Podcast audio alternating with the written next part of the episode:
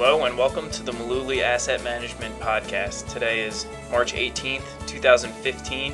This is Brendan, and today Tom and I are going to talk about one of the foundations of our strategy here at Mullooly Asset Management, which is point and figure charting.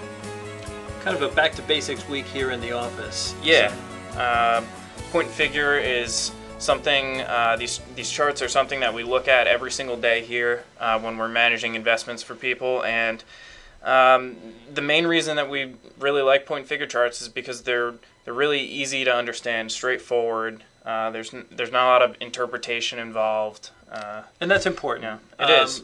Because there are a lot of different technical analysis methods that you can put under the umbrella of technical analysis. Mm-hmm. Um, I've looked at a lot of them over the years and found that they um, they involve a lot of interpretation. You know, does that look like a head and shoulders pattern? Is that a candlestick? A lot of people use them to manage money successfully. They're terrific, and people use them every day, but it's just not our style. yeah, we have a lot of respect for those other kinds of technical analysis, but like Tom said, not our style. Uh, we we rely on point figure, and we really like uh, the method. So we thought it would be a good idea to talk about it on our podcast. I know that we talk about it in our weekly emails and our posts on our website, uh, and of course on our videos. But uh, we don't really get back to basics too much on our podcast. So th- we thought this would be a good opportunity to talk about it. Yeah. So while it's kind of tough to talk about patterns on a podcast, uh, we're not going to get too in depth in this. So you're going to be able to understand what we're talking about. And we've also put together some educational videos on the site. They're brief, one to two minutes, uh, explaining a lot of these basic patterns and uh, concepts that we're going to talk about. So we'll make sure to link to those in the post below uh, this podcast. So check those out if you want to. I, I think the first thing to start with are the trend lines. Yeah. You know, the support uh, and resistance lines. Let's let's talk today a little bit about the bullish support line. Yeah, so bullish support lines allow us to identify the overall trend of uh, security. So when something is above its bullish support line, it's in a positive trend, and when it's below its bullish support line, it's in a negative trend. and it's really as simple as that. Yeah. You know, something in a, we like things that are in positive trends, and we we tend to avoid charts that are in negative trends. And this is the first attribute that we're looking for when we're scouting out potential investments. Yeah, when we're looking to put money to work, I I can count uh, maybe, you know, on one hand the number of times that we've actually considered putting money into something into a chart that's going down in a negative trend. Right.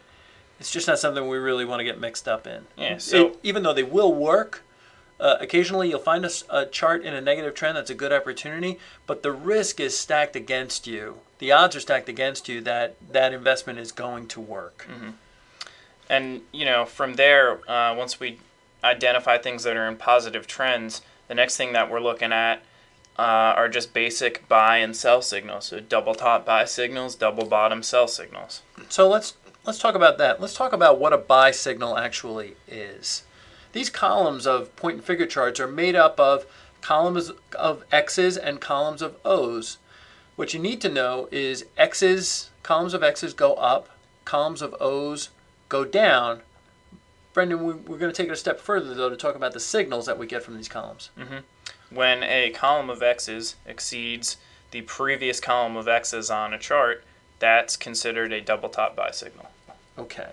And so what does that actually indicate? Yeah, in real world terms, that indicates that there's demand for whatever security that is a stock, uh, ETF, mutual fund, whatever it is, there's more demand for that. And that just goes back to basic economics right there supply and Supply demand. and demand. Yeah. If there's more demand for something, the price must rise.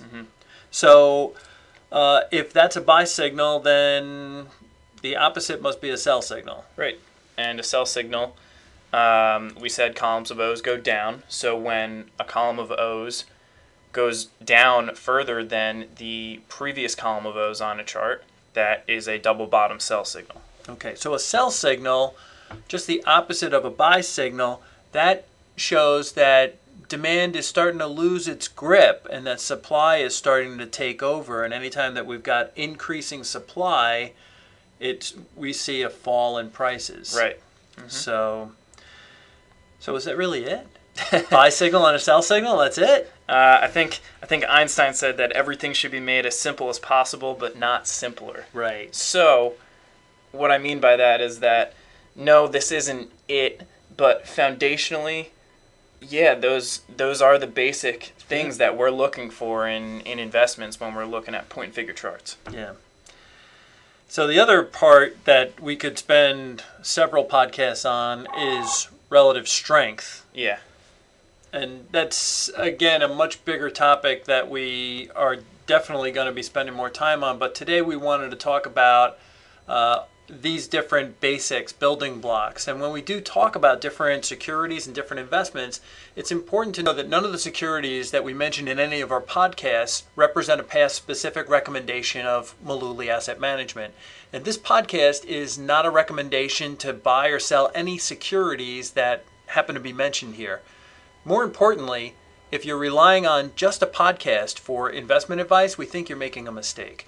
And we strongly urge our listeners to consult with their own investment advisor before they make a decision to buy or sell any kind of investment. If you don't have an investment advisor, we'd be happy to speak with you.